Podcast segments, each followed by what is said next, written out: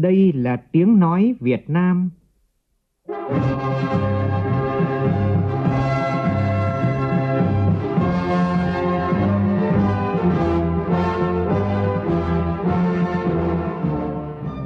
Việt Nam. Là tiếng nói Việt Nam phát thanh từ Hà Nội, thủ đô nước Cộng hòa xã hội chủ nghĩa Việt Nam.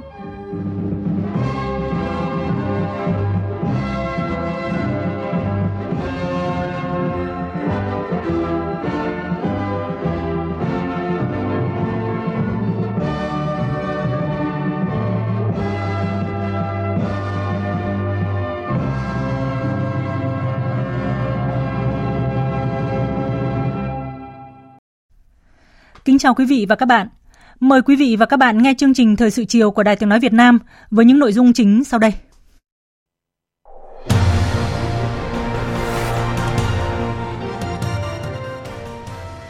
Chủ tịch nước Nguyễn Xuân Phúc, trưởng ban chỉ đạo xây dựng đề án chiến lược xây dựng và hoàn thiện nhà nước pháp quyền xã hội chủ nghĩa Việt Nam đến năm hai không ba không, định hướng đến năm hai không bốn năm,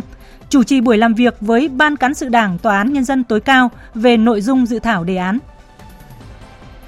Làm việc với Đảng ủy khối doanh nghiệp Trung ương, Thủ tướng Phạm Minh Chính yêu cầu các doanh nghiệp nhà nước phải góp phần quan trọng xây dựng nền kinh tế độc lập, tự chủ và ổn định kinh tế vĩ mô. sáu tháng qua, kinh tế nước ta tiếp tục phục hồi, chỉ số giá tiêu dùng hiện thấp hơn mục tiêu nhưng có xu hướng tăng nhanh. Hội đồng tư vấn chính sách tài chính tiền tệ quốc gia kiến nghị nhiều giải pháp nhằm kiểm soát lạm phát, cung ứng đủ vốn cho phục hồi phát triển kinh tế. Một thông tin đáng chú ý là tần suất mua sắm trực tuyến của người dân nước ta đã vươn lên dẫn đầu khu vực Đông Nam Á. Mưa dông, lốc xoáy, chiều cường trong ba ngày qua đã khiến hơn tám trăm căn nhà và một trăm hai mươi mét đê biển cùng hàng trăm hecta lúa ở Cà Mau, Kiên Giang và Bạc Liêu bị hư hại. Các tỉnh Tây Nam Bộ cần chủ động ứng phó với thời tiết nguy hiểm trên biển. Trong phần tin thế giới, Tổng thống Sri Lanka Gotabaya Rajapaksa chính thức ký đơn từ chức. Tổng thống Mỹ Joe Biden sẽ thúc đẩy gia tăng sản lượng dầu từ các nước OPEC trong chuyến công du Trung Đông.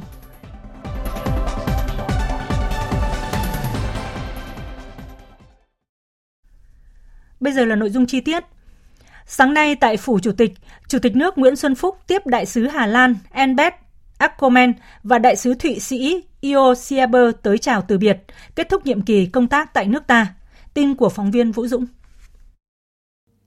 Trân trọng cảm ơn Chủ tịch nước Nguyễn Xuân Phúc dành thời gian tiếp.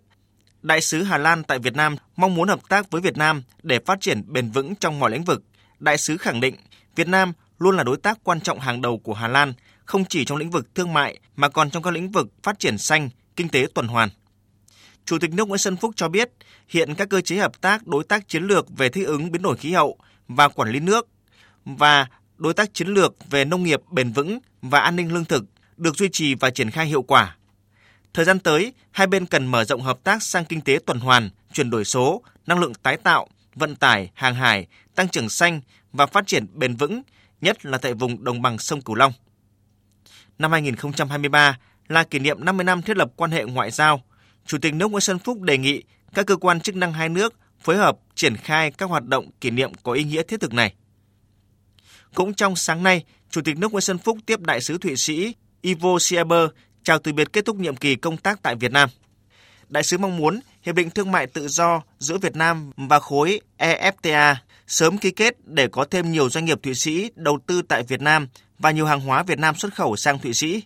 Dù dịch covid mười chín, kinh mạch thương mại song phương vẫn đạt gần chín trăm triệu đô la Mỹ. Tuy nhiên, Chủ tịch nước cho rằng hai bên cần sớm khôi phục để đạt mức hai phẩy ba tỷ đô la Mỹ như trước khi xảy ra dịch bệnh. Chủ tịch nước cũng đề nghị Thụy Sĩ thúc đẩy hoàn tất đàm phán ký hiệp định thương mại tự do giữa Việt Nam và khối bốn nước của châu Âu, mở ra nhiều cơ hội đầu tư kinh doanh tại Việt Nam, nhất là về tài chính, ngân hàng, bảo hiểm, công nghiệp chế tạo, dược phẩm, chế biến nông sản, du lịch. Cảm ơn Thụy Sĩ đã cung cấp ô đê a cho Việt Nam lên tới sáu trăm triệu đô la Mỹ trong giai đoạn từ năm một nghìn chín trăm chín mươi mốt đến năm hai nghìn không trăm lẻ một. Chủ tịch nước Nguyễn Xuân Phúc mong muốn Thụy Sĩ tiếp tục hỗ trợ ô đê a cho đào tạo, phát triển đô thị, xóa đói giảm nghèo, phát triển nông thôn, cũng như nhận thêm cán bộ sinh viên của Việt Nam sang học tập đào tạo tại Thụy Sĩ trong nhiều lĩnh vực. Vào chiều nay tại Hà Nội, Chủ tịch nước Nguyễn Xuân Phúc, trưởng ban chỉ đạo xây dựng đề án chiến lược xây dựng và hoàn thiện nhà nước pháp quyền xã hội chủ nghĩa Việt Nam đến năm hai không ba không, định hướng đến năm hai không bốn năm, chủ trì buổi làm việc của Thường trực Ban Chỉ đạo với Ban Cán sự Đảng Tòa án Nhân dân tối cao về nội dung dự thảo đề án.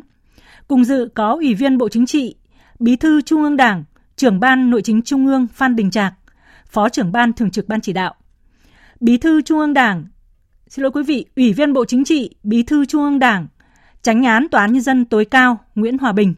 Phóng viên Vũ Dũng tiếp tục đưa tin.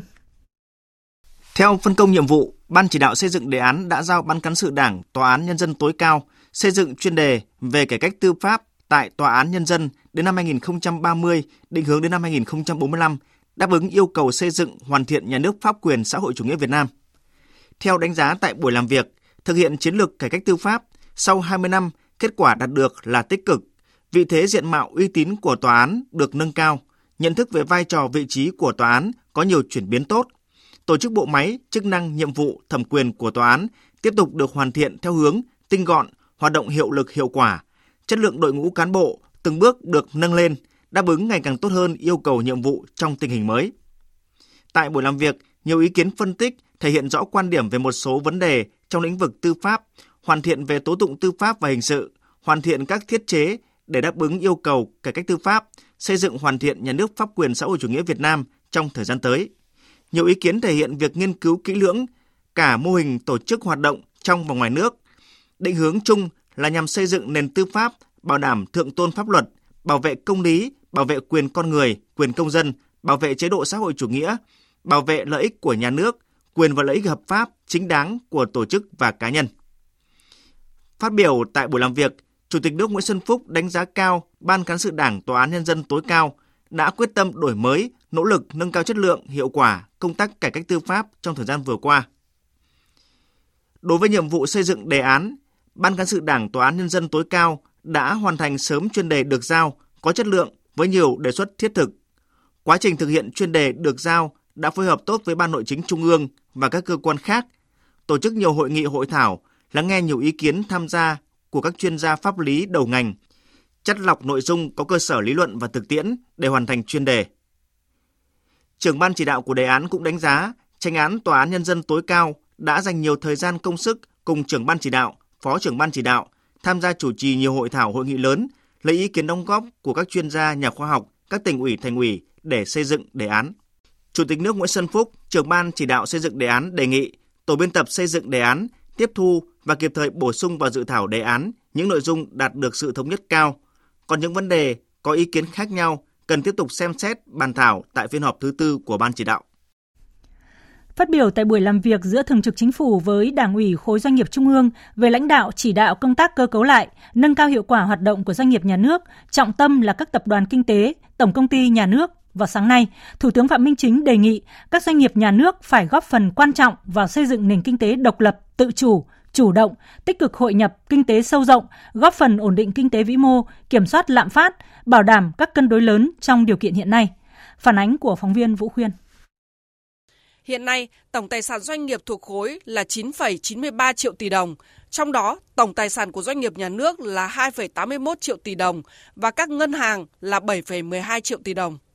Giai đoạn hai nghìn không trăm mười sáu đến hai nghìn không trăm hai mươi đã hoàn thành cổ phần hóa ba mươi chín doanh nghiệp, xây dựng lộ trình và tổ chức bán phần vốn nhà nước tại công ty cổ phần và công ty trách nhiệm hai thành viên trở lên. Trong giai đoạn này đã thoái vốn và nộp về ngân sách nhà nước hai trăm hai mươi mốt phẩy bảy nghìn tỷ đồng.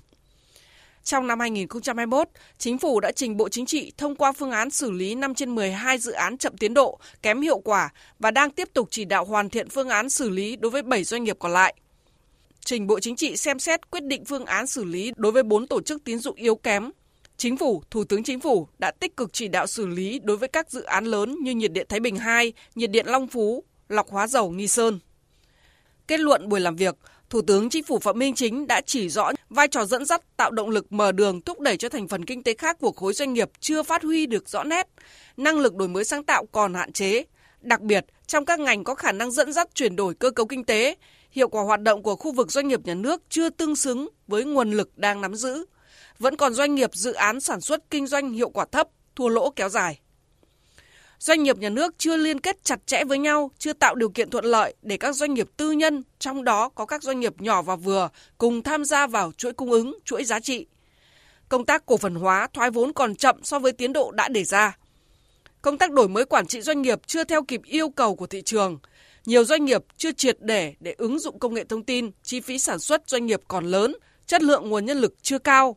Chế độ đãi ngộ và xử lý trách nhiệm của người quản lý doanh nghiệp chưa tạo được động lực gắn với trách nhiệm theo cơ chế thị trường. Thủ tướng cũng chỉ rõ các nguyên nhân của những tồn tại hạn chế, bao gồm cả nguyên nhân khách quan và nguyên nhân chủ quan, nhưng chủ yếu vẫn là nguyên nhân chủ quan là chính, trong đó tập trung vào ba nguyên nhân. Việc thể chế hóa và tổ chức thực hiện các chủ trương của Đảng về doanh nghiệp nhà nước còn bất cập, chưa kịp thời thay đổi cơ chế chính sách nhằm tháo bỏ rào cản hành chính, khuyến khích các doanh nghiệp chủ động đầu tư mở rộng kinh doanh, đổi mới sáng tạo, chưa rõ cơ chế phối hợp, cơ quan đầu mối tổng hợp về tình hình hoạt động của doanh nghiệp nhà nước để kịp thời tham mưu cho Chính phủ, Thủ tướng Chính phủ các giải pháp toàn diện hiệu quả đối với hoạt động của doanh nghiệp nhà nước. Các doanh nghiệp nhà nước chưa nỗ lực nắm bắt được thời cơ và thu hút được nguồn lực của thị trường, chưa tham gia sâu, rộng hội nhập quốc tế, chưa tạo được giá trị gia tăng cao, vai trò nhận thức trách nhiệm của người đứng đầu doanh nghiệp nhà nước còn hạn chế. Thủ tướng yêu cầu Đảng ủy khối doanh nghiệp nhà nước cần phải biết tận dụng cơ hội, biến nguy thành cơ, nêu cao tinh thần trách nhiệm, quyết tâm cao hơn, nỗ lực lớn hơn, hành động quyết liệt hơn. Trong bất cứ hoàn cảnh nào thì các đồng chí cũng phải góp phần vào xây dựng cái nền kinh tế độc lập tự chủ và chủ động tích cực hội nhập sâu rộng quốc tế thực chất và hiệu quả, rồi góp phần giữ vững cái ổn định kinh tế vĩ mô, kiểm soát lạm phát, rồi đảm bảo các cái cân đối lớn và thực hiện cái chính sách tiền tệ thận trọng, chắc chắn, linh hoạt và thực hiện cái chính sách tài khóa mở rộng, có trọng tâm trọng điểm, hiệu quả và kiểm soát cái giá cả trên thị trường. Thủ tướng cũng đề nghị thực hiện nghiêm kỷ luật kỷ cương hành chính trong quản lý sản xuất kinh doanh. Phải thực hiện nghiêm cái kỷ luật kỷ cương hành chính trong quản lý sản xuất kinh doanh, rồi cái, cái tăng cường cái công tác kiểm tra giám sát. Cấp ủy tổ chức Đảng, các đảng viên trong khối doanh nghiệp nhà nước là phải thực hiện nghiêm năm nguyên tắc lãnh đạo của Đảng và góp phần giữ vững cái kỷ luật kỷ cương trong Đảng để chúng ta lãnh đạo chỉ đạo thực hiện cái nhiệm vụ chính trị là sản xuất kinh doanh có hiệu quả và quản lý chặt chẽ đội ngũ cán bộ của chúng ta để mà xây dựng cái đội ngũ cán bộ có năng lực, phẩm chất, đạo đức, uy tín ngang tầm với cái nhiệm vụ mà được Đảng nhà nước giao phó cho các đồng chí. Rồi đẩy mạnh hơn nữa cái công tác xây dựng tổ chức Đảng trong sạch vững mạnh, nâng cao cái năng lực lãnh đạo, sức chiến đấu của tổ chức Đảng và đảng viên trong các doanh nghiệp nhà nước. Thủ tướng yêu cầu tiếp tục nghiên cứu hoàn thiện bộ máy tổ chức trong doanh nghiệp nhà nước, hiện đại, hiệu quả, tinh gọn đầu mối, nghiên cứu cơ chế chính sách bảo vệ cán bộ, dám nghĩ, dám làm, cơ chế đãi ngộ phù hợp với kinh tế thị trường, hoàn cảnh đất nước, cụ thể hóa đường lối của Đảng, bảo đảm hài hòa trong tổng thể chung của đội ngũ cán bộ khối với đội ngũ cán bộ chung của cả nước, phù hợp với hoàn cảnh cụ thể của các doanh nghiệp. Điều này đòi hỏi tính khoa học phải cao. Đến năm hai nghìn không trăm hai mươi lăm, phấn đấu cơ bản hoàn thành việc sắp xếp lại chuyển đổi sở hữu doanh nghiệp nhà nước, xử lý cơ bản xong những yếu kém thất thoát, những dự án công trình chậm tiến độ, đầu tư kém hiệu quả, thua lỗ kéo dài của các tập đoàn kinh tế, tổng công ty nhà nước, doanh nghiệp nhà nước. Tiếp tục phiên họp thứ mười ba, sáng nay Ủy ban Thường vụ Quốc hội tổng kết kỳ họp thứ ba và cho ý kiến bước đầu việc chuẩn bị kỳ họp thứ tư Quốc hội khóa mười lăm. Kỳ họp dự kiến làm việc trong hai mươi hai ngày, khai mạc vào ngày hai mươi tháng mười và bế mạc vào ngày mười tám tháng mười một. Phản ánh của phóng viên Lại Hoa. Kỳ họp thứ ba Quốc hội đã thông qua năm luật, mười bảy nghị quyết, cho ý kiến vào sáu dự án luật khác và quyết nghị nhiều nội dung quan trọng không chỉ cho năm hai nghìn không trăm hai mươi hai mà cả cho giai đoạn hai nghìn không trăm hai mươi mốt đến hai nghìn không trăm hai mươi lăm và các năm tiếp theo. Kết quả kỳ họp khẳng định Quốc hội luôn lắng nghe ý kiến của cử tri và nhân dân, chủ động kịp thời đưa ra những quyết sách quan trọng, giải quyết hiệu quả các vấn đề thực tiễn đặt ra, tháo gỡ khó khăn vướng mắc, phục hồi phát triển kinh tế xã hội của đất nước. Phó Chủ tịch Quốc hội Nguyễn Khắc Định đánh giá. Cái tính dân chủ, công khai, minh bạch và đồng thuận cao thì cái kỳ họp này được thể hiện ngày càng rõ rệt hơn qua cái việc bỏ phiếu rất là cao. Các luật đều trên chín mươi phần trăm, nhiều cái là gần như tuyệt đối. Kỳ này ta mời Hội đồng Nhân dân dự, mời Ủy ban Nhân dân dự. Cái này là cái mới, đấy là dân chủ đồng thuận. Thế rồi tăng truyền hình Quốc hội, rồi tăng công tác thông tin. Thì đây là những cái là để cho mở rộng cái dân chủ, công khai minh bạch để dân biết, dân ủng hộ, dân làm, dân kiểm tra Ủy ban Thường vụ Quốc hội cũng chỉ rõ những hạn chế cần khắc phục. Đó là một số dự án luật chưa đánh giá sâu tác động đến đối tượng chịu sự điều chỉnh của chính sách phải chờ văn bản quy định chi tiết, chương trình xây dựng luật pháp lệnh còn phải điều chỉnh nhiều, tính dự báo chưa cao, vẫn còn đại biểu Quốc hội phát biểu trùng lắp gây lãng phí thời gian, ảnh hưởng đến việc đăng ký của các đại biểu khác. Kỳ họp thứ tư Quốc hội họp tập trung cả kỳ, dự kiến xem xét thông qua sáu dự án luật, một dự thảo nghị quyết, cho ý kiến vào bảy dự án luật. Chủ nhiệm Ủy ban Văn hóa Giáo dục của Quốc hội Nguyễn Đắc Vinh và Chủ nhiệm Ủy ban Tư pháp của Quốc hội Lê Thị Nga đề nghị chuẩn bị sớm các dự án luật, trong đó có dự án luật đất đai sửa đổi. Riêng cái luật đất đai này thì chúng ta tổ chức khởi động thật sớm, huy động các cái thành phần tham gia, vận dụng tối đa trí tuệ và coi như là việc mà thông qua được cái luật đất đai có chất lượng này là một trong những cái đóng góp quan trọng của Quốc hội. Luật đất đai thì chúng tôi cho rằng bài học kinh nghiệm là cùng nhau chuẩn bị từ rất sớm, dự trù hết được những cái khó khăn để công tác tiến hành kỳ họp được thuận lợi. Kỳ họp thứ tư Quốc hội cũng xem xét các vấn đề kinh tế, xã hội, ngân sách nhà nước, giám sát các vấn đề quan trọng. Đáng chú ý, Quốc hội nghe báo cáo tổng kết đánh giá việc thực hiện nghị quyết số ba mươi về kỳ họp thứ nhất Quốc hội khóa mười lăm và các chính sách phòng chống dịch cô vít mười chín, tiến hành giám sát chuyên đề việc thực hiện chính sách pháp luật về thực hành tiết kiệm, chống lãng phí giai đoạn hai nghìn không trăm mười sáu đến hai nghìn không trăm hai mươi mốt và tiến hành chất vấn, trả lời chất vấn của đại biểu Quốc hội. Chủ tịch Quốc hội Vương Đình Huệ đề nghị các cơ quan cần phải khởi động ngay cái việc chuẩn bị từ bây giờ, không chỉ Quốc hội, Thường vụ Quốc hội, các cơ quan hữu quan của Quốc hội mà Chính phủ rồi Thủ tướng rồi các bộ ngành trung ương địa phương, chúng ta cũng phải chuẩn bị sớm cái này. Thứ hai là chúng ta phải tổ chức rất nhiều các cái tọa đàm, hội thảo, rồi trao đổi làm việc giữa cơ quan chủ trì thẩm tra với cơ quan chủ trì soạn thảo các cái dự án, nhất là các dự án luật mà sẽ trình Quốc hội. Tại kỳ họp thứ tư, chúng ta thành công hay không là từ sớm từ xa. Nhất là các những dự án luật rất khó, dự án luật đất đai, khám chữa bệnh cũng rất khó, dân chủ cơ sở cũng rất là khó, vân vân. Chủ tịch Quốc hội Vương Đình Huệ cho biết tháng chín tới sẽ tổ chức hội nghị đại biểu Quốc hội chuyên trách để cho ý kiến về một số nội dung của dự án luật còn nhiều ý kiến khác nhau. Đối với các nghị quyết đã được thông qua tại phiên họp này, đề nghị tiếp tục hoàn thiện để ký ban hành. Đồng thời đề nghị đảm bảo tiến độ gửi tài liệu đến đại biểu Quốc hội theo quy định của pháp luật, tạo điều kiện cho đại biểu có thời gian nghiên cứu và khắc phục dần tình trạng chậm gửi tài liệu, nâng cao hơn nữa trách nhiệm việc chuẩn bị nội dung, đảm bảo tiến độ trình Quốc hội. Vào chiều nay, Chủ tịch Quốc hội Vương Đình Huệ làm việc với Ban Thường vụ Tỉnh ủy Phú Thọ về việc triển khai nghị quyết Đại hội đại biểu toàn quốc lần thứ mười ba của Đảng và nghị quyết Đại hội đại biểu Đảng bộ tỉnh lần thứ mười chín, nhiệm kỳ hai nghìn không trăm hai mươi đến hai nghìn không trăm hai mươi lăm và tình hình triển khai nhiệm vụ phát triển kinh tế xã hội năm hai nghìn không trăm hai mươi hai của địa phương. Phản ánh của phóng viên Lê Tuyết. Theo báo cáo của tỉnh Phú Thọ, năm qua tốc độ tăng trưởng giê rờ đê pê đạt sáu phẩy hai mươi tám phần trăm, sáu tháng đầu năm hai nghìn không trăm hai mươi hai ước đạt bảy phẩy tám phần trăm. Quy mô nền kinh tế ngày càng được mở rộng, cơ cấu kinh tế tiếp tục chuyển dịch tích cực. Tỉnh Phú Thọ có nhiều tiến bộ về cải thiện môi trường đầu tư kinh doanh, chỉ số pê xê i xếp thứ hai mươi, đứng đầu vùng Trung Du và miền núi phía Bắc, có ba tiêu chí xếp top đầu cả nước, đó là môi trường đầu tư, cơ sở hạ tầng và tính tiên phong của chính quyền. Phát biểu kết luận tại cuộc làm việc, Chủ tịch Quốc hội Vương Đình Huệ vui mừng nhận thấy từ đầu nhiệm kỳ, tỉnh Phú Thọ đã rất chủ động trong việc xây dựng các chương trình hành động để thực hiện nghị quyết Trung ương Đảng toàn quốc lần thứ mười ba và nghị quyết Đại hội Đảng bộ tỉnh lần thứ mười chín. Đối với nghị quyết mười chín của tỉnh Đảng bộ, thì chúng ta có chương trình hành động không một. Ngày mười sáu tháng mười một năm hai nghìn không trăm hai mươi, thì công chí đã ban hành tám cái, cái chương trình cụ thể, và đặc biệt là có một cái nghị quyết chuyên đề. Thì công chí tập trung vào đột phá vào cái cách về cái thủ tục hành chính, cải thiện cái môi trường đầu tư kinh doanh. Đây là một số ít các cái tỉnh ủy, thành ủy mà ban hành cái nghị quyết chuyên đề trong lĩnh vực này. Và cái không khí chung ấy, như trong báo cáo công chí nêu, chúng tôi cũng nhận thấy là công chí đã khơi dậy được cái khát vọng phát triển, cái tinh thần quyết liệt trong cái hành động, cũng muốn có một cái thay đổi, phát triển mạnh mẽ hơn trên cơ sở cái, cái tiềm năng và lợi thế của mình. Bên cạnh những kết quả đạt được, vẫn còn một số khó khăn hạn chế mà qua báo cáo của tỉnh đã chỉ ra, như chất lượng tăng trưởng kinh tế được cải thiện, song còn chưa tương xứng với tiềm năng, lợi thế của tỉnh.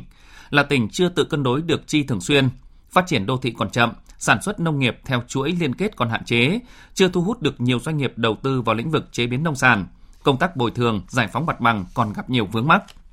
Để khắc phục những khó khăn hạn chế đã chỉ ra, Chủ tịch Quốc hội Vương Đình Huệ cơ bản tán thành với những giải pháp tỉnh đã đề ra và đề nghị tỉnh cần đánh giá tiềm năng lợi thế của tỉnh để kịp thời có các giải pháp phù hợp nhằm thúc đẩy phát triển kinh tế xã hội nhanh và bền vững.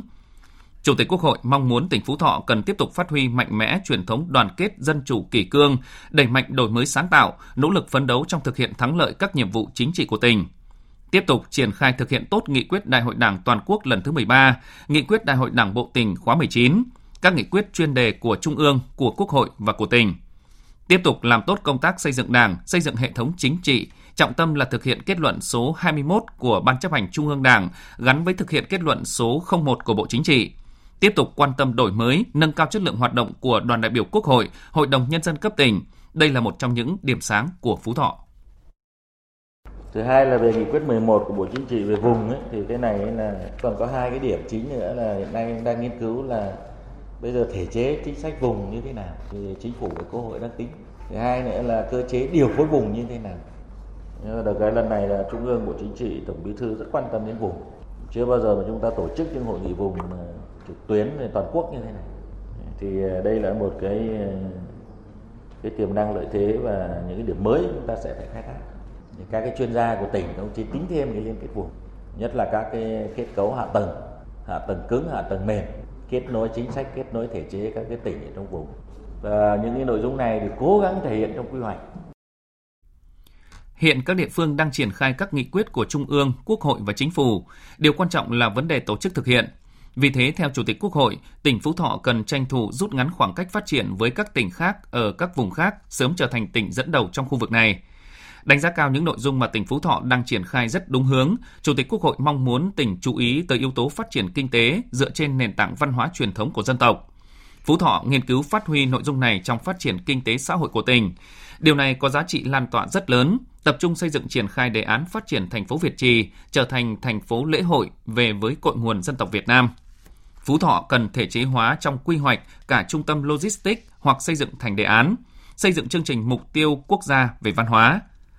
Đối với các đề xuất kiến nghị của tỉnh, Chủ tịch Quốc hội ghi nhận, đồng thời giao Văn phòng Quốc hội tổng hợp các đề xuất kiến nghị gửi các cơ quan liên quan nghiên cứu, xem xét, giải quyết theo thẩm quyền, đảm bảo đúng quy định của pháp luật, trên nguyên tắc tạo điều kiện và hỗ trợ tối đa, góp phần phát triển kinh tế xã hội của tỉnh nói riêng và của cả nước nói chung trong thời gian tới.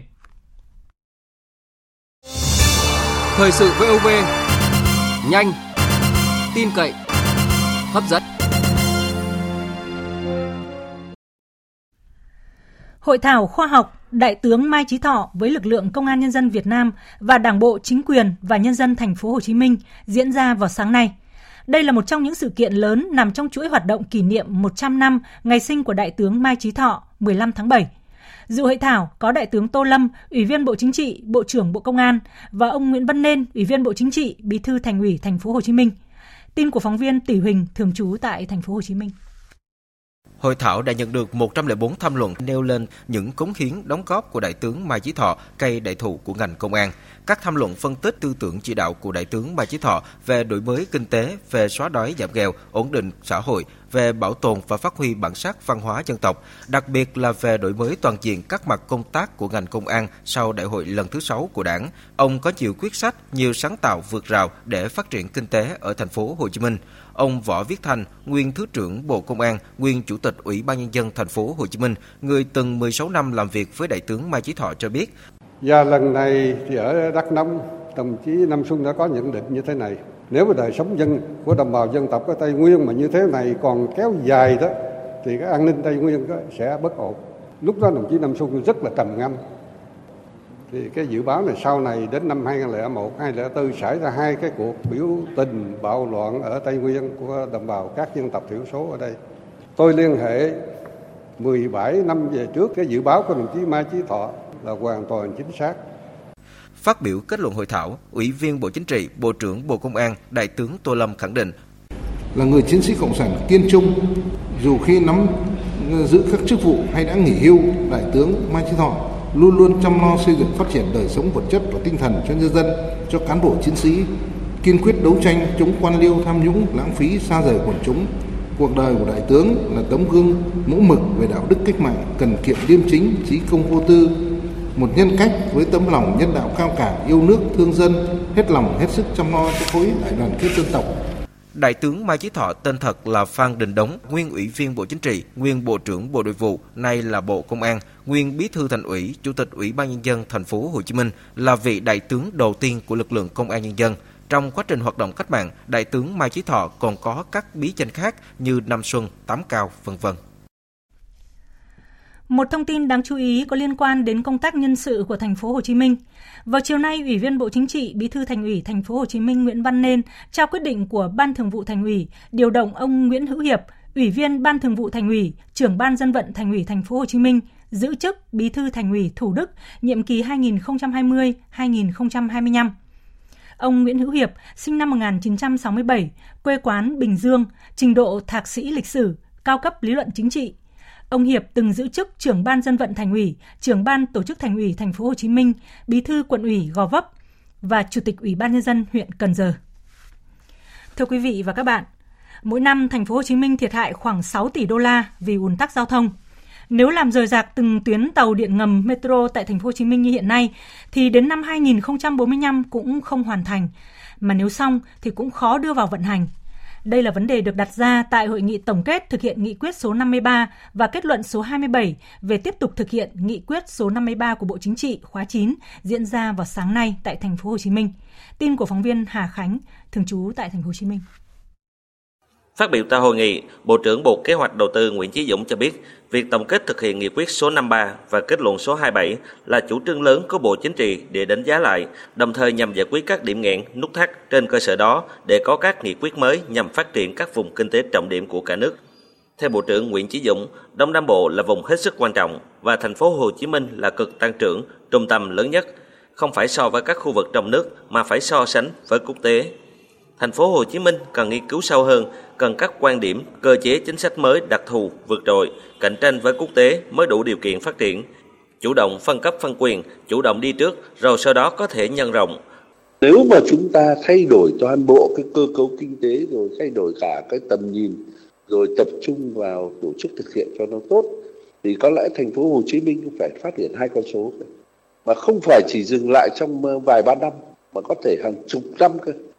Đấy mới là xứng đáng một cái, cái đầu tàu và cái vai trò của Thành phố Hồ Chí Minh. Chủ tịch Ủy ban Nhân dân Thành phố Hồ Chí Minh Phan Văn Mãi cho biết về thể chế liên kết vùng, hội đồng vùng sẽ thành lập lại, theo dõi, xác định mục tiêu, giám sát đúng tiến độ, có trách nhiệm để khi những nguồn lực chưa huy động đủ, có cơ chế chưa đảm bảo phải cảnh báo, phải có bộ máy giúp việc, có kinh phí hoạt động, sẽ có cơ chế tư vấn, các nhà quản lý có kinh nghiệm giúp cho hội đồng vùng giám sát mục tiêu, tiến độ, phát sinh, kiến nghị xử lý ngay. Tránh việc khi tiến hành thì phải quay lại hỏi ý kiến các bộ ngành. Cũng tại hội nghị này, Chủ tịch Ủy ban Nhân dân Thành phố Hồ Chí Minh Phan Văn Mãi cho rằng vấn đề kẹt xe đang có những tác động lớn tới sự phát triển của địa phương. Để giải quyết được hạn chế này, thành phố đang triển khai đề án tổ chức lại giao thông công cộng, trong đó có nghiên cứu cả hành vi, thói quen, văn hóa giao thông và cần phải có cách tiếp cận mới trong xây dựng các tuyến metro để phát huy hiệu quả. Theo quy hoạch, Thành phố Hồ Chí Minh hiện có tám tuyến đường sắt đô thị xuyên tâm và vành khuyên nối các trung tâm chính của thành phố, chủ yếu đi ngầm trong nội đô. Ngoài ra còn có ba tuyến xe điện mặt đất hoặc là đường sắt một dây. Trong đó, tuyến metro số một Bến Thành - Suối Tiên hiện đạt hơn chín mươi phần trăm tiến độ và dự kiến hoàn thành trong năm hai nghìn không trăm hai mươi ba. Tuyến metro số hai Bến Thành - Tham Lương đang trong giai đoạn giải phóng mặt bằng và dự kiến hoàn thành trong quý ba năm nay. Các tuyến khác đang trong giai đoạn kêu gọi xúc tiến đầu tư. Và qua nghiên cứu, mỗi năm Thành phố Hồ Chí Minh thiệt hại khoảng sáu tỷ đô la Mỹ vì tình trạng ùn tắc giao thông. Thưa quý vị và các bạn, chiều nay tại trụ sở Chính phủ, Phó Thủ tướng Lê Minh Khái chủ trì cuộc họp Hội đồng Tư vấn Chính sách Tài chính, Tiền tệ Quốc gia, triển khai nhiệm vụ công tác của Hội đồng trong thời gian tới. Phóng viên Văn Hiếu thông tin. À, vâng, à, thưa quý vị, à, khai mạc cuộc họp, à, Phó Thủ tướng Lê Minh Khái cho biết ngày hai mươi tư tháng năm vừa qua, Thủ tướng Chính phủ đã ban hành quyết định kiện toàn Hội đồng gồm ba mươi thành viên và tổ giúp việc để tư vấn cho Chính phủ và Thủ tướng Chính phủ về chính sách tài chính tiền tệ. Sau tháng qua, Phó Thủ tướng cho biết nền kinh tế đất nước đã phục hồi tích cực, đạt được những kết quả rất đáng khích lệ trên tất cả các lĩnh vực, nhất là giê đê pê quý hai năm nay tăng cao nhất trong mười một năm qua. Kinh tế vĩ mô ổn định, các cân đối lớn được giữ vững, lạm phát được kiểm soát, hoạt động sản xuất kinh doanh có nhiều khởi sắc. Các kết quả đã được các tổ chức quốc tế đánh giá cao. À, tuy nhiên, Phó Thủ tướng cũng nhận định à, tình hình kinh tế chính trị thế giới sắp tới còn diễn biến rất phức tạp, nguy cơ dịch bệnh covid mười chín vẫn thường trực, nhiều rủi ro tiềm ẩn về an ninh lương thực, an ninh năng lượng, thiên tai, dịch bệnh có thể tác động không thuận lợi đến sự phát triển của kinh tế đất nước. Nhấn mạnh tinh thần không được chủ quan lơ là, Phó Thủ tướng Lê Minh Khái đề nghị các chuyên gia phân tích, nhận định về tình hình kinh tế thế giới, chính sách tài khóa, tiền tệ của các nền kinh tế lớn có tác động đến Việt Nam, đánh giá dự báo các diễn biến về tài chính tiền tệ trong nước, công tác triển khai các gói đầu tư công, qua đó đề xuất các giải pháp phù hợp để chủ động kịp thời ứng phó với các biến động có thể xảy ra trong thời gian tới. Trên cơ sở lắng nghe ý kiến của các đại biểu, các chuyên gia kinh tế, Phó Thủ tướng Lê Minh Khái, Chủ tịch Hội đồng vừa phát biểu xong phần kết luận cuộc họp. Thông tin chi tiết sẽ được chúng tôi chuyển đến quý vị trong các bản tin và chương trình thời sự tiếp theo của Đài Tiếng nói Việt Nam. Bảo hiểm xã hội Việt Nam vừa đề xuất tăng hỗ trợ ngân sách từ ba mươi phần trăm lên năm mươi phần trăm đóng bảo hiểm y tế cho học sinh, sinh viên, hộ nông lâm ngư, diêm nghiệp có mức sống trung bình. Bảo hiểm xã hội Việt Nam đã góp ý sửa đổi luật bảo hiểm y tế nhằm mở rộng diện bao phủ bảo hiểm y tế.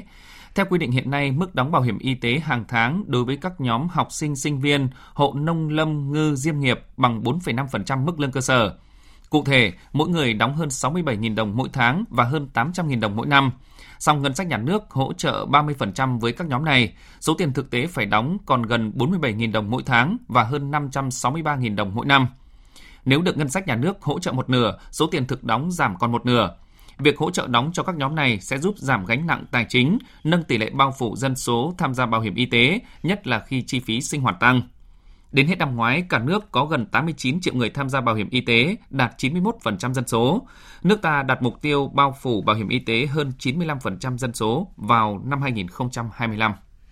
Một thông tin đáng chú ý là người tiêu dùng Việt Nam đang đứng đầu khu vực Đông Nam Á về tần suất mua hàng trực tuyến. Số liệu được công bố trong báo cáo nghiên cứu về hình thức kinh doanh thương mại điện tử xuyên biên giới do tổ chức Ninjavan và đê pê đê Group thực hiện.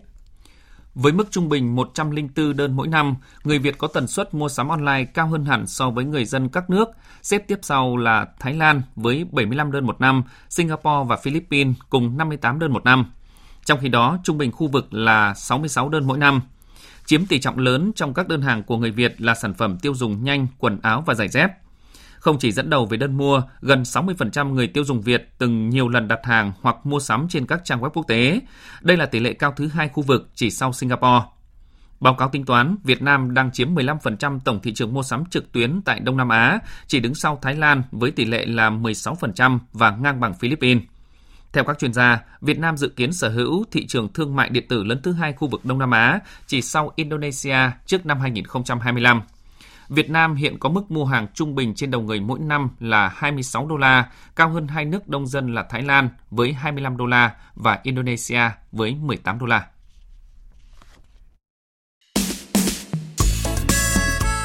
sáu mươi năm quan hệ Việt-Lào, mãi mãi xanh tươi, đời đời bền vững.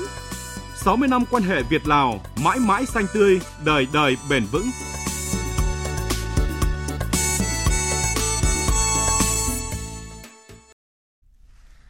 Đoàn đại biểu Tòa án Nhân dân tối cao Cộng hòa Dân chủ Nhân dân Lào do ông Khampan Bophakhom, Phó Chánh án Tòa án Nhân dân tối cao Lào dẫn đầu, có chuyến thăm và làm việc tại thành phố Đà Nẵng. Tin của phóng viên Đình Thiệu, thường trú tại miền Trung.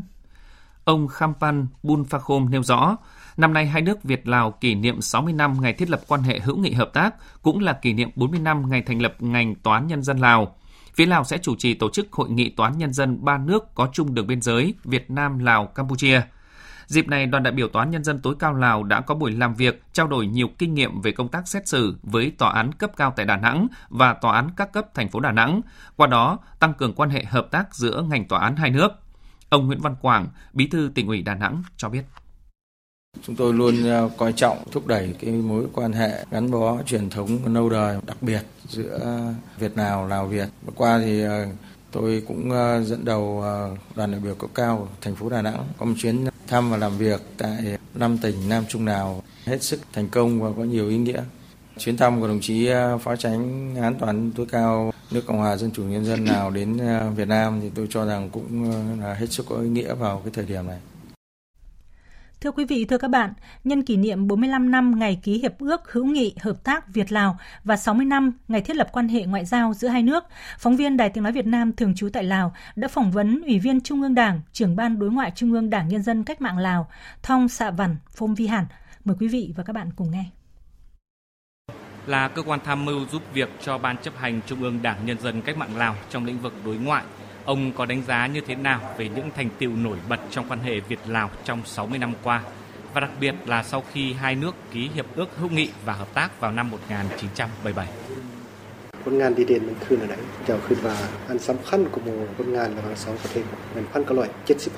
Tôi cho rằng thành tựu nổi bật nhất của Lào và Việt Nam trong sáu mươi năm sau khi thiết lập quan hệ ngoại giao năm một nghìn chín trăm sáu mươi hai là hai nước đã cùng đấu tranh chống kẻ thù chung, giành độc lập dân tộc và giải phóng hoàn toàn đất nước vào năm một nghìn chín trăm bảy mươi lăm. Hai năm sau, chúng ta ký Hiệp ước Hữu nghị và Hợp tác. Đây là dấu mốc lịch sử, là nền tảng vững chắc, củng cố và phát huy mối quan hệ hợp tác đặc biệt, góp phần quan trọng vào sự nghiệp xây dựng và bảo vệ Tổ quốc của mỗi nước bước vào thời kỳ đổi mới. Mối quan hệ Lào và Việt Nam được vun đắp và nâng lên tầm cao mới, thường xuyên tổ chức các hoạt động trao đổi đoàn từ trung ương tới địa phương, hỗ trợ lẫn nhau phát huy nội lực, nâng cao vai trò, vị thế của mỗi nước trong khu vực và quốc tế. Năm nay, chúng ta cùng nhau tổ chức nhiều sự kiện ghi dấu ấn lịch sử kỷ niệm sáu mươi năm thiết lập quan hệ ngoại giao và bốn mươi lăm năm ký Hiệp ước Hữu nghị và Hợp tác, góp phần xây dựng năm đoàn kết hữu nghị hai không hai hai sôi nổi và có nhiều ý nghĩa.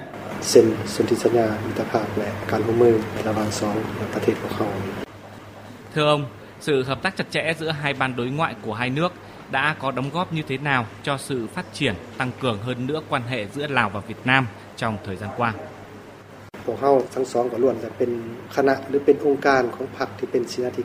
Sự hợp tác chặt chẽ giữa hai ban đối ngoại Lào Việt Nam có vai trò tiên phong, xác định đường lối cũng như cơ chế hợp tác giữa hai đảng, phối hợp triển khai các thỏa thuận giữa lãnh đạo cấp cao của hai đảng, hai nhà nước cũng như hai ban đối ngoại đã ký kết, giúp cán bộ quản lý các cấp của đảng, nhà nước Lào nghiên cứu, trao đổi chuyên đề, tập huấn, bồi dưỡng lý luận chính trị ở Việt Nam đạt kết quả tốt. Hàng năm, hai bên còn phối hợp trao đổi thông tin và ủng hộ lẫn nhau tại các diễn đàn khu vực và quốc tế, các hoạt động đối ngoại song phương và đa phương.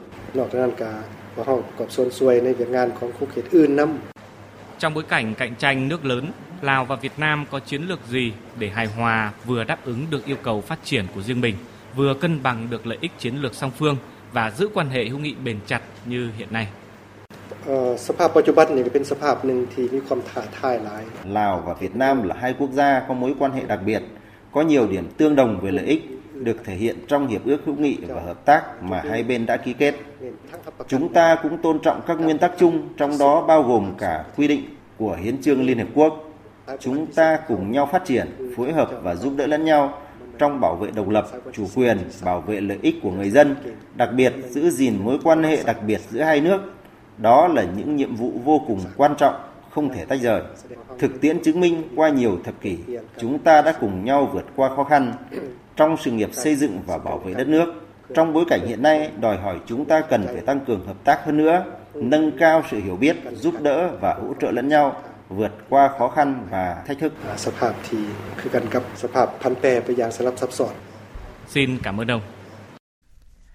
Quý vị và các bạn đang nghe chương trình Thời sự chiều của Đài Tiếng Nói Việt Nam. Thưa quý vị và các bạn, hôm nay tại Hà Nội, Tòa án Quân sự Quân khu bảy bắt đầu mở phiên tòa hình sự sơ thẩm xét xử hai cựu tư lệnh Cảnh sát biển, Lê Văn Minh, cựu thiếu tướng, tư lệnh vùng Cảnh sát biển bốn và Lê Xuân Thanh, cựu thiếu tướng, tư lệnh vùng Cảnh sát biển ba, cùng các đồng phạm trong vụ án buôn lậu nhận hối lộ, tổ chức cho người khác trốn đi nước ngoài và không tố giác tội phạm. Bị cáo Lê Văn Minh khai nhận gần bảy tỷ đồng của trùm xăng lậu Phan Thanh Hữu, song cho rằng đó là quà, không phải là tiền hối lộ. Phóng viên, phóng viên Đình Hiếu đưa tin.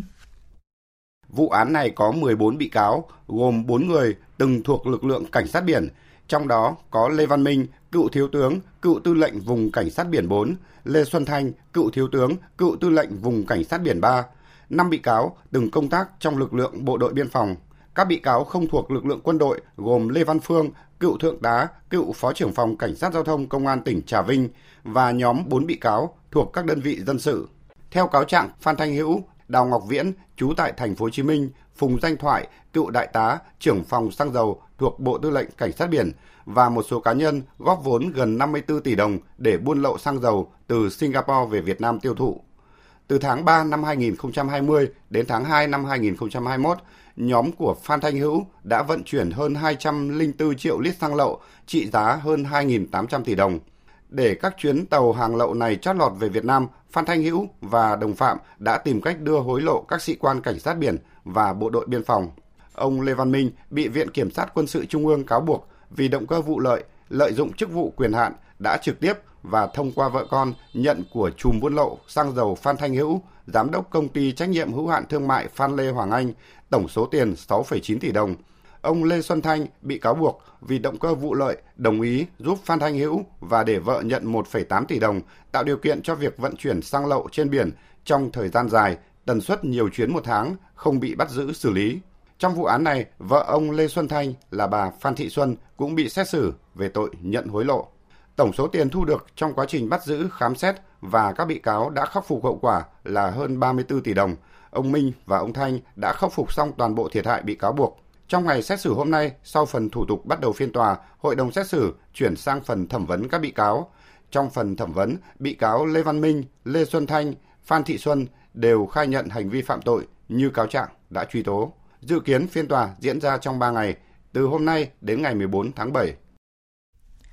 Vào chiều nay, Tòa án Nhân dân cấp cao tại Hà Nội tiếp tục phiên xét xử phúc thẩm, xét đơn kháng cáo của bị cáo Nguyễn Đức Trung, cựu Chủ tịch Ủy ban Nhân dân thành phố Hà Nội, cùng với hai đồng phạm trong vụ án can thiệp gói thầu số hóa xảy ra tại Sở Kế hoạch và Đầu tư Hà Nội.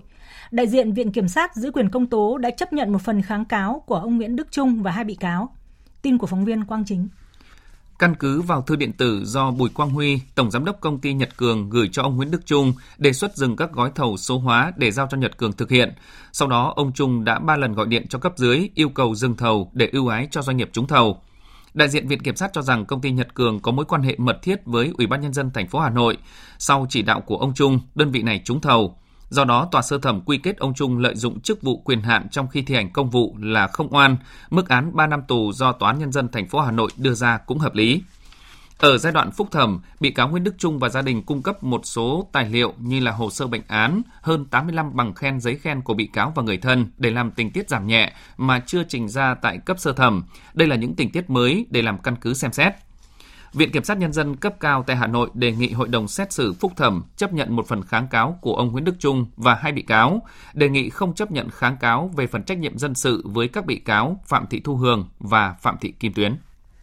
Mưa dông, lốc xoáy, chiều cường trong ba ngày qua đã khiến hơn tám trăm căn nhà và khoảng một trăm hai mươi mét đê biển cùng với hàng trăm hectare lúa ở Cà Mau, Kiên Giang và Bạc Liêu bị hư hại. Dự báo trong những ngày tới, gió mạnh trên biển kết hợp với chiều cường tiếp tục xảy ra, nguy cơ đe dọa an toàn các tuyến đê và các hoạt động kinh tế ven biển khu vực Tây Nam Bộ. Văn phòng Thường trực Ban Chỉ đạo Quốc gia về phòng chống thiên tai vừa có công điện gửi Ban Chỉ huy phòng chống thiên tai và tìm kiếm cứu nạn các tỉnh Cà Mau, Kiên Giang, Sóc Trăng và Bạc Liêu yêu cầu các địa phương chủ động ứng phó với gió mạnh, sóng lớn, chiều cường trên biển, đồng thời triển khai các biện pháp đảm bảo an toàn dân cư, khách du lịch, bảo vệ sản xuất, gia cố các khu nuôi trồng thủy sản, khu vực cửa sông và ven biển. Tiếp theo đây là những thông tin thời tiết đáng chú ý. Trung tâm Dự báo Khí tượng Thủy văn Quốc gia cho biết, ngày hôm nay ở khu vực từ Thanh Hóa đến Đà Nẵng, Tây Nguyên và Nam Bộ có mưa rào và dông, cục bộ có mưa to đến rất to. Dự báo từ nay đến ngày mai, khu vực Tây Nguyên và Nam Bộ có mưa vừa và dông, có nơi mưa to đến rất to, với lượng mưa phổ biến trong khoảng từ ba mươi đến năm mươi mi li mét, có nơi trên chín mươi mi li mét trong hai mươi tư giờ. Từ ngày mười bốn tháng bảy, mưa ở Tây Nguyên và Nam Bộ có xu hướng giảm dần.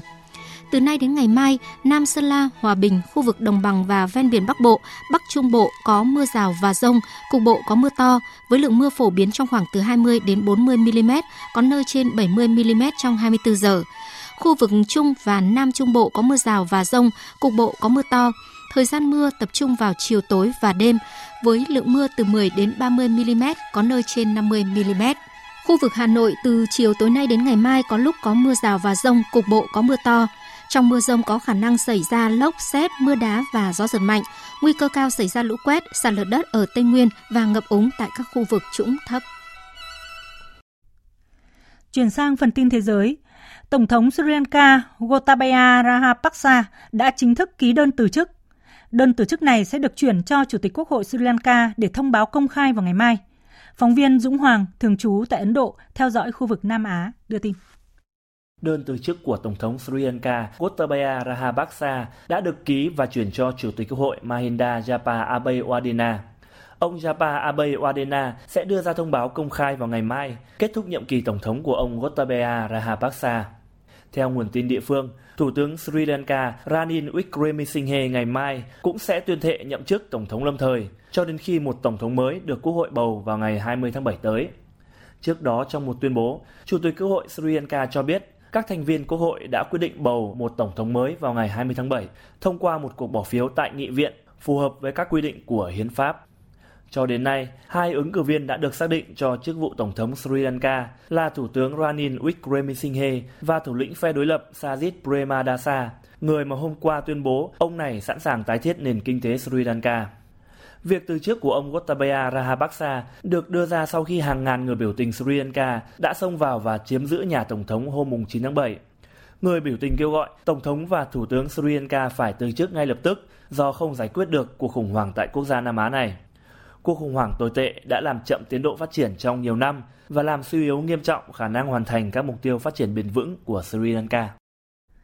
Đảng bảo thủ cầm quyền tại Anh đã thống nhất được lộ trình bầu cử chi tiết để chọn ra lãnh đạo mới của đảng này, thay thế ông Boris Johnson trên cương vị lãnh đạo đảng cũng như là Thủ tướng Anh. Tin của phóng viên Quang Dũng, thường trú tại Pháp, theo dõi khu vực Tây Âu. Theo các quy định mới, để trở thành ứng cử viên tham gia cuộc đua vào ghế lãnh đạo đảng bảo thủ, một ứng cử viên cần nhận được sự ủng hộ của ít nhất hai mươi nghị sĩ đảng bảo thủ. Tiếp đến, trong vòng bỏ phiếu đầu tiên sẽ diễn ra ngay trong ngày mai mười ba tháng bảy, bất cứ ứng cử viên nào nhận được ít hơn ba mươi phiếu từ các nghị sĩ đảng bảo thủ sẽ bị loại khỏi cuộc đua. Những ứng cử viên còn lại sẽ tiếp tục trải qua các vòng bỏ phiếu tiếp theo để loại dần, và ứng cử viên nào có số phiếu ít nhất trong mỗi vòng bỏ phiếu sẽ bị loại, cho đến khi chỉ còn lại hai ứng cử viên có số phiếu cao nhất. Tất cả các vòng bỏ phiếu sơ loại này đều do ba trăm năm mươi tám nghị sĩ đảng bảo thủ lựa chọn.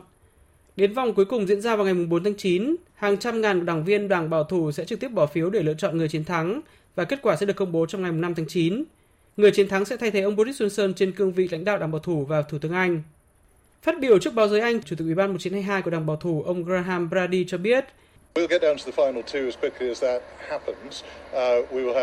Chúng tôi sẽ lựa chọn hai ứng cử viên cuối cùng nhanh nhất có thể cũng như tổ chức các vòng bỏ phiếu liên tiếp sớm nhất có thể. Chúng tôi hy vọng có thể tổ chức được hai vòng bỏ phiếu ngay trong tuần này và đến vòng tiếp theo, có thể là ngay thứ hai tuần sau, hy vọng khi đó chúng tôi đã lựa chọn được hai ứng cử viên cuối cùng có số phiếu cao nhất. Sau mười tám tháng kể từ khi nhậm chức, ngày mai Tổng thống Mỹ Joe Biden bắt đầu thăm Trung Đông, bao gồm hai quốc gia là Israel và Ả Rập Xê Út. Đây là chuyến thăm được khu vực chờ đón từ lâu với rất nhiều dự định và toan tính của các bên. Tổng hợp của biên tập viên Bình Nam. Trước chuyến thăm, nhiều thông tin cho rằng Tổng thống Mỹ sẽ thành lập một liên minh phòng không Trung Đông giữa Israel và các nước Ả Rập để cùng đối trọng với Iran. Tuy nhiên, có một trở ngại là Ả Rập Xê Út vẫn chưa thể bình thường hóa quan hệ với Israel. Do đó, thế giới đang rất trông chờ vào điều kỳ diệu cho mối quan hệ Israel-Ả Rập Xê Út, biến cựu thù thành bạn. Xác nhận những trọng tâm nghị sự cho chuyến công du Trung Đông của ông chủ Nhà Trắng, Cố vấn an ninh Jake Sullivan cho biết Mỹ muốn Israel hội nhập sâu hơn tại Trung Đông, nhưng chưa dám khẳng định mối quan hệ Israel-Ả Rập Xê Út có thể cải thiện trong một sớm một chiều. Ngoài ra, theo Cố vấn an ninh quốc gia Mỹ, chuyến thăm Ả Rập Xê Út lần này cũng sẽ là cơ hội để Tổng thống Mỹ Joe Biden và giới lãnh đạo Ả Rập Xê Út, quốc gia đầu tàu trong tổ chức các nước xuất khẩu dầu mỏ OPEC, thảo luận sâu rộng hơn về vấn đề an ninh năng lượng, cuộc khủng hoảng giá dầu và cách thức hạ nhiệt cơn khát dầu của thế giới hiện nay. Trước tiên, chúng tôi đã thấy OPEC thực hiện một bước đi có ý nghĩa liên quan đến việc tăng sản lượng dầu trong tháng bảy và tháng tám. Đó là một bước tích cực, chúng tôi hoan nghênh nó, và chúng tôi sẽ có cơ hội trong chương trình nghị sự rất rộng này để nói chuyện về an ninh năng lượng với các nhà lãnh đạo của OPEC tại Trung Đông. Chúng ta hãy chờ xem kết quả thu được là gì, điều do các nước OPEC quyết định cuối cùng. Trong chuyến thăm Trung Đông, Tổng thống Mỹ cũng lên kế hoạch tổ chức các cuộc họp trực tuyến với lãnh đạo các nước, các tiểu vương quốc Ả Rập Thống Nhất và Ấn Độ để thảo luận thêm về cuộc khủng hoảng lương thực đang diễn ra trên thế giới hiện nay. Chánh văn phòng nội các Nhật Bản Hirokazu Matsuno cho biết chính phủ nước này sẽ xem xét các quy định có thể ban hành về súng tự chế sau khi cựu Thủ tướng Abe Shinzo bị một đối tượng sát hại. Theo ông Matsuno, Nhật Bản đã có lệnh cấm sở hữu súng, song chính quyền nước này dự định xem xét việc cần kiểm soát súng tự chế khi điều tra vụ tấn công ông Abe và các vụ việc tương tự. Theo tin của phóng viên Bùi Hùng thì vào đầu giờ chiều nay, nghi thức tang lễ cựu thủ tướng Abe Shinzo diễn ra tại chùa Jojo ở Tokyo đã hoàn tất. Thưa quý vị và các bạn, giảm lạm phát và tăng lương là những mối quan tâm hàng đầu của người dân Philippines trong cuộc khảo sát mới nhất của cơ quan thăm dò Pulse Asia. Phóng viên Phạm Hà, thường trú tại Indonesia, theo dõi khu vực a sê an, thông tin. Cuộc khảo sát được thực hiện từ ngày hai mươi tư đến ngày hai mươi bảy tháng sáu với năm mươi bảy phần trăm người được hỏi bày tỏ hy vọng chính quyền mới thực hiện các bước đi để kiểm soát lạm phát. Trong khi đó, bốn mươi lăm phần trăm số người được hỏi kêu gọi tăng lương, giảm nghèo và tăng việc làm cũng là những mối quan tâm lớn với ba mươi ba phần trăm và hai mươi chín phần trăm số người được hỏi đồng ý. Một số vấn đề cấp bách bao gồm cả lạm phát tăng nhanh đã được thảo luận trong cuộc họp nội các đầu tiên của tân Tổng thống Philippines Marcos. Tuy nhiên, nhóm đặc trách kinh tế của Tổng thống thừa nhận rằng chính phủ có thể sẽ bỏ lỡ mục tiêu đảm bảo lạm phát ở mức hai đến bốn phần trăm trong năm nay. Có thể đến năm hai không hai tư, lạm phát mới được dự báo trở lại mục tiêu hàng năm. Ngân hàng Trung ương cũng đã sẵn sàng kích hoạt đợt tăng lãi suất khi Hội đồng tiền tệ họp vào tháng tám tới. Hàng chục thành phố ở Trung Quốc đang bị nung trong cái nóng như thiêu như đốt với những đợt gió bỏng rát khiến người dân phải tìm cách tránh nắng trong các tầng hầm. Vào lúc mười một giờ trưa nay, có sáu mươi tám thành phố, trong đó có Thượng Hải và Nam Kinh, phát cảnh báo đỏ về nắng nóng là mức cao nhất trong hệ thống cảnh báo nắng nóng gồm ba cấp độ. Dự báo nhiệt độ sẽ có thể vượt bốn mươi độ C. Chương trình thời sự chiều nay sẽ tiếp nối với trang tin thể thao.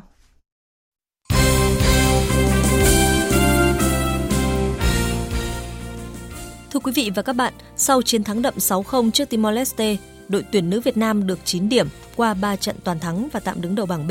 giải vô địch bóng đá nữ Đông Nam Á hai không hai hai. Cùng có chín điểm nhưng do kém chỉ số phụ nên Myanmar xếp thứ hai. Cả hai đội Việt Nam và Myanmar cũng đã có vé vào bán kết do đang hơn Lào tới năm điểm. Vào lúc mười tám giờ chiều mai, hai đội Việt Nam và Myanmar sẽ gặp nhau ở lượt cuối vòng bảng. Trận đấu này cũng có ý nghĩa phân định ngôi nhất nhì bảng B chung cuộc. Huấn luyện viên Mai Đức Trung cho biết a sê an sẽ sắp xếp cái vị trí thuận lợi cho những đội nào đạt thành tích cao nhất. Qua cái giải này, chúng ta cũng phải phấn đấu để làm sao có cái thành tích cao nhất. Sau khi biết được đối thủ tại vòng bán kết giải U mười chín Đông Nam Á là U mười chín Malaysia, đội tuyển U mười chín Việt Nam đã tập luyện để chuẩn bị cho trận đấu này. Trận bán kết một giữa U mười chín Việt Nam và U mười chín Malaysia sẽ bắt đầu vào lúc mười lăm giờ ba mươi chiều mai. Sau đó U mười chín Lào gặp U mười chín Thái Lan vào lúc hai mươi giờ cùng ngày. Sau bảy ngày thi đấu vòng bảng tại giải bóng chuyền vô địch quốc gia hai không hai hai, ban tổ chức đã tìm ra mười sáu trên tổng số hai mươi hai đội bóng tham dự, gồm tám đội nam và tám đội nữ có thành tích tốt nhất tiến vào tứ kết, và những đội còn lại sẽ đấu loạt trận tranh vé trụ hạng.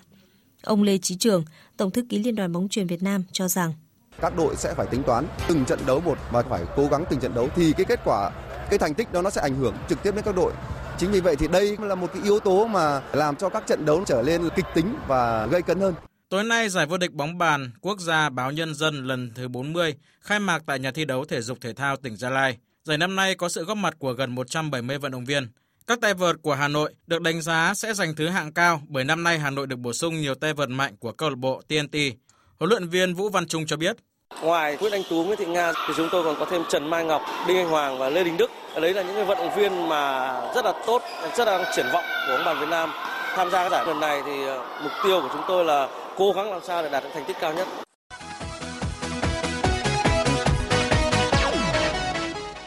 Vào lúc hai mươi giờ tối nay, hai câu lạc bộ Liverpool và Manchester United sẽ so tài với nhau trong trận giao hữu diễn ra trên sân Rajamangala ở thủ đô Bangkok, Thái Lan. Đây là trận đấu nằm trong tour du đấu mùa hè của hai đội bóng nước Anh. Tân huấn luyện viên Erik ten Hag bên phía Man United cho rằng những trận đấu với Liverpool luôn rất thú vị. Cuộc đối đầu giữa Man United với Liverpool là một trận đấu lớn và đó cũng là bài test lớn đối với chúng tôi. Mục tiêu của Manchester United là giành chiến thắng trong từng trận đấu. Chúng tôi rất vui khi được chơi trận đấu này tại Bangkok vì nhiều người hâm mộ. Sau trận đấu này, Manchester United sẽ có trận đấu giao hữu tiếp theo gặp Melbourne Victory của Australia vào chiều mười lăm tháng bảy, còn Liverpool có cuộc đọ sức với đội đồng hương Crystal Palace vào tối cùng ngày tại Singapore. Dự báo thời tiết. Bắc Bộ và khu vực Hà Nội có mây, có mưa rào và dông vài nơi. Riêng vùng đồng bằng và ven biển có mưa rào và dông rải rác. Gió Đông Bắc đến Đông cấp hai, cấp ba. Trong mưa dông có khả năng xảy ra lốc, sét, mưa đá và gió giật mạnh. Nhiệt độ từ hai mươi ba đến ba mươi tư độ, có nơi trên ba mươi tư độ. Khu vực từ Thanh Hóa đến Thừa Thiên Huế nhiều mây, phía Bắc có mưa rào và rải rác có dông, cục bộ có mưa to. Phía Nam chiều tối và đêm có mưa rào và dông rải rác, cục bộ có mưa to, ngày có mưa rào và dông vài nơi, gió nhẹ. Trong mưa dông có khả năng xảy ra lốc, sét, mưa đá và gió giật mạnh, nhiệt độ từ hai mươi tư đến ba mươi ba độ. Khu vực từ Đà Nẵng đến Bình Thuận nhiều mây, chiều tối và đêm có mưa rào và dông rải rác, cục bộ có mưa to, ngày có mưa rào và dông vài nơi, gió Tây đến Tây Nam cấp hai, cấp ba. Trong mưa dông có khả năng xảy ra lốc, sét, mưa đá và gió giật mạnh, nhiệt độ từ hai mươi tư đến ba mươi ba độ, có nơi trên ba mươi ba độ. Tây Nguyên và Nam Bộ nhiều mây, có mưa vừa, mưa to, có nơi mưa rất to và rải rác có dông, gió Tây Nam cấp ba, trong mưa dông có khả năng xảy ra lốc, sét, mưa đá và gió giật mạnh, nhiệt độ từ hai mươi đến hai mươi ba độ. Dự báo thời tiết biển, Vịnh Bắc Bộ có mưa rào và dông vài nơi, tầm nhìn xa trên mười ki lô mét, gió Đông đến Đông Nam cấp ba, cấp bốn. Vùng biển từ Quảng Trị đến Quảng Ngãi và vùng biển từ Bình Định đến Ninh Thuận, có mưa rào rải rác và có nơi có dông. Trong mưa dông có khả năng xảy ra lốc xoáy và gió giật mạnh, tầm nhìn xa trên mười ki lô mét, giảm xuống bốn đến mười ki lô mét trong mưa. Phía Bắc gió Đông Nam, phía Nam gió Tây Nam đến Nam cấp bốn. Vùng biển từ Bình Thuận đến Cà Mau và vùng biển từ Cà Mau đến Kiên Giang có mưa rào và rải rác có dông. Trong mưa dông có khả năng xảy ra lốc xoáy. Tầm nhìn xa từ bốn đến mười ki lô mét, gió Tây Nam cấp sáu, cấp bảy, giật cấp tám, cấp chín, biển động mạnh. Khu vực Bắc Biển Đông và khu vực quần đảo Hoàng Sa thuộc thành phố Đà Nẵng có mưa rào và dông vài nơi, tầm nhìn xa trên mười ki lô mét, gió Đông Nam cấp bốn, cấp năm. Khu vực giữa và Nam Biển Đông, khu vực quần đảo Trường Sa thuộc tỉnh Khánh Hòa và Vịnh Thái Lan có mưa rào và rải rác có dông. Trong mưa dông có khả năng xảy ra lốc xoáy và gió giật mạnh. Tầm nhìn xa từ bốn đến mười ki lô mét, phía Bắc gió Đông Nam cấp bốn, phía Nam gió Tây Nam đến Nam cấp năm. Khu vực quần đảo Hoàng Sa thuộc thành phố Đà Nẵng có mưa rào và dông vài nơi, tầm nhìn xa trên mười ki lô mét, gió Đông Nam cấp bốn, cấp năm.